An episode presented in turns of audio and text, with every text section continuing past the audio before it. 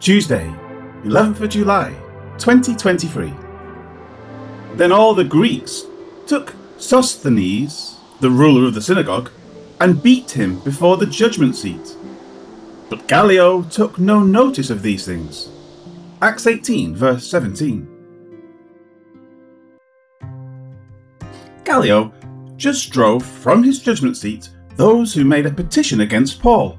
With that noted, it next says, Then all the Greeks took Sosthenes. Some manuscripts do not say Greeks. Further, the verb is an aorist participle, so it either says, And all the Greeks, having taken Sosthenes, or, And all, having taken Sosthenes.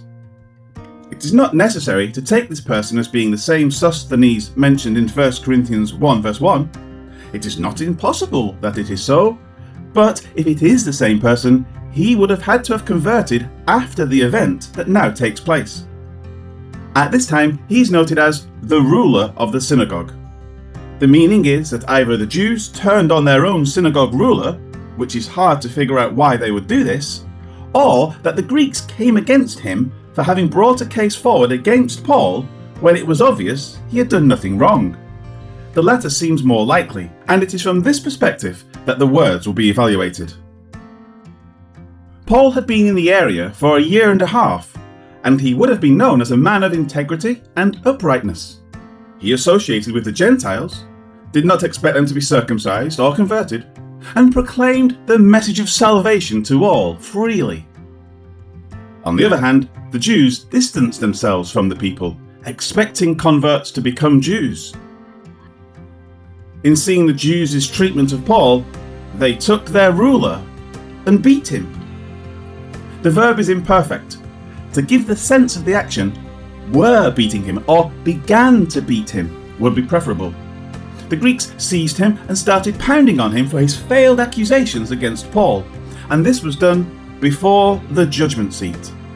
Whether these Greeks were converts or not, and whether they knew Paul personally or not, it is evident that they were not fans of the Jews.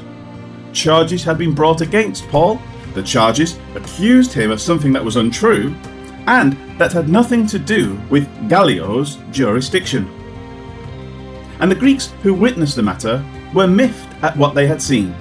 But more, one gets the sense that Gallio was thoroughly fed up with them and their conduct. The Greeks, seizing upon this, realized that nothing would be done if they beat Sosthenes up, even right in front of Gallio. This they did, but Luke next notes, but Gallio took no notice of these things. Again, the verb is imperfect, and Gallio was not caring about these things. Although nothing is stated in the text about the reaction of the Jews to Gallio's decision, because all people react to such things in their own way, it can be speculated that the Jews showed disdain for the ruling, even if they didn't verbally state it. The Greeks, being fully aware of what transpired, and probably seeing the negative attitude of the Jews after Gallio had decided, were moved to teach them a lesson. Gallio was indifferent to this, and so Sosthenes got a pounding.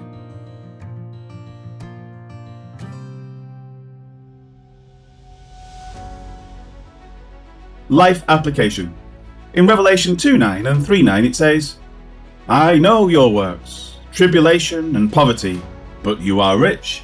And I know the blasphemy of those who say they are Jews and are not, but are a synagogue of Satan. Revelation 2 9. Indeed, I will make those of the synagogue of Satan who say they are Jews and are not, but lie. Indeed, I will make them come and worship before your feet, and to know that I have loved you. Revelation 3 9. The Bible says that all people are either under the dominion of the devil or they are under the rule of Christ. There are no other options. To this day, the Jews have rejected Jesus as a nation, even if there are individually believing Jews.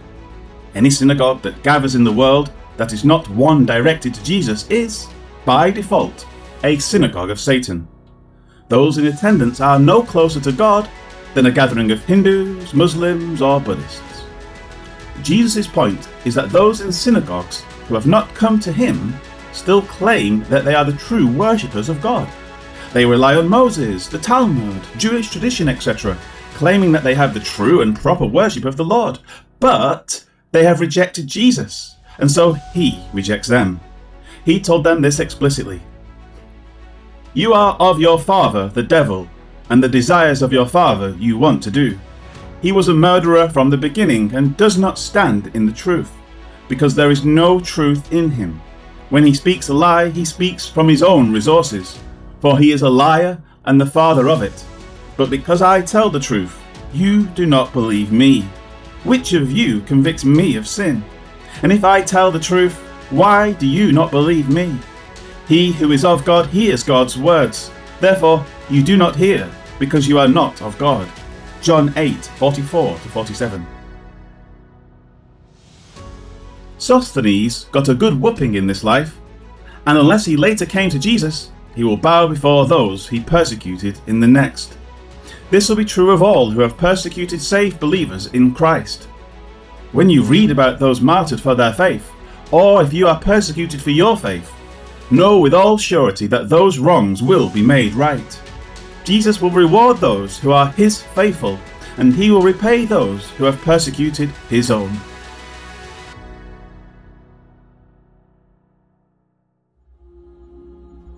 Lord God, we have a job to do while we are here.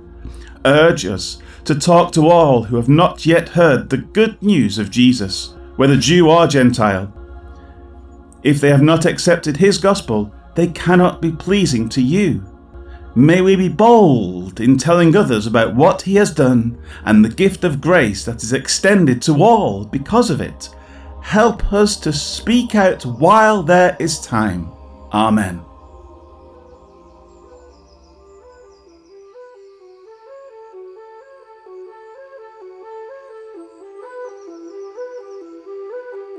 Then they all grabbed Sosthenes. Sosthenes was now the leader of the synagogue. They beat him there before the court, but this did not bother Gallio. Acts 18, verse 17.